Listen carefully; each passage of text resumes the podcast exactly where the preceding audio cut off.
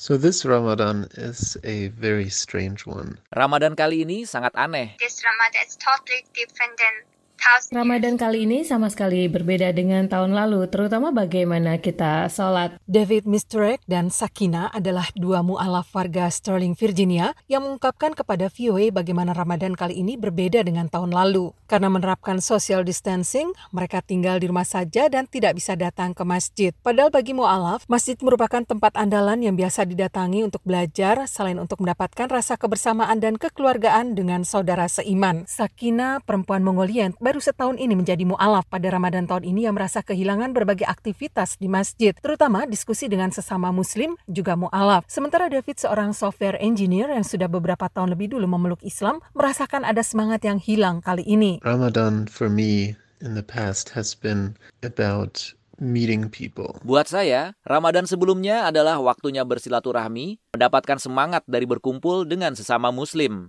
Mereka semua datang ke masjid atau halakoh untuk alasan yang sama, untuk lebih dekat kepada Allah. Bagi saya, energi itu, energi yang sangat menguatkan itu, hilang kali ini. David bersyukur karena ustaz serta imam masjidnya menawarkan berbagai pelajaran online, kajian mendalam mengenai Quran dan riwayat Nabi. Mereka melakukan sebisa mungkin dengan apa yang mereka miliki lanjutnya. Rasa sepi dan perasaan sendiri memang kerap melanda mu'alaf yang tidak memiliki teman atau kerabat muslim. David mengemukakan, And I'm also thankful that I'm uh, married. Saya juga bersyukur karena saya menikah, jadi saya tidak perlu sholat sendiri. Kalau tidak, rasanya akan sangat sulit, kurang begitu terasa Ramadannya. Hal serupa juga disyukuri Sakina yang selain suaminya tidak ada satupun anggota keluarga muslim di tengah keluarga besarnya. Berdiri enam tahun silam, Confession Community Faith Support Organization yang berpusat di Virginia mempunyai misi mendampingi dan membantu mu'alaf dalam perjalanan mereka mengenal Islam seutuhnya. David dan Sakina termasuk yang meminati dan menghadiri kegiatan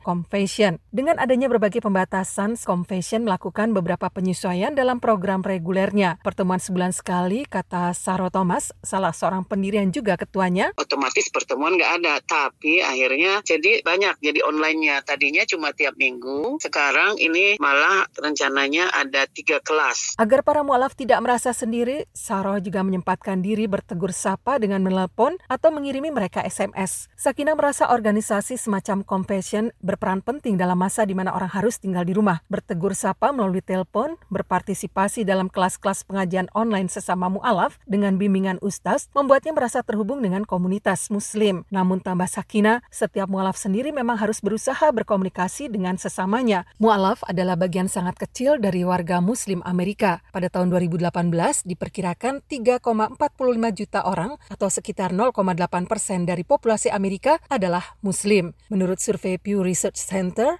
Islam masih menjadi agama yang berkembang paling pesat di Amerika. Utami Husin, VOA Washington.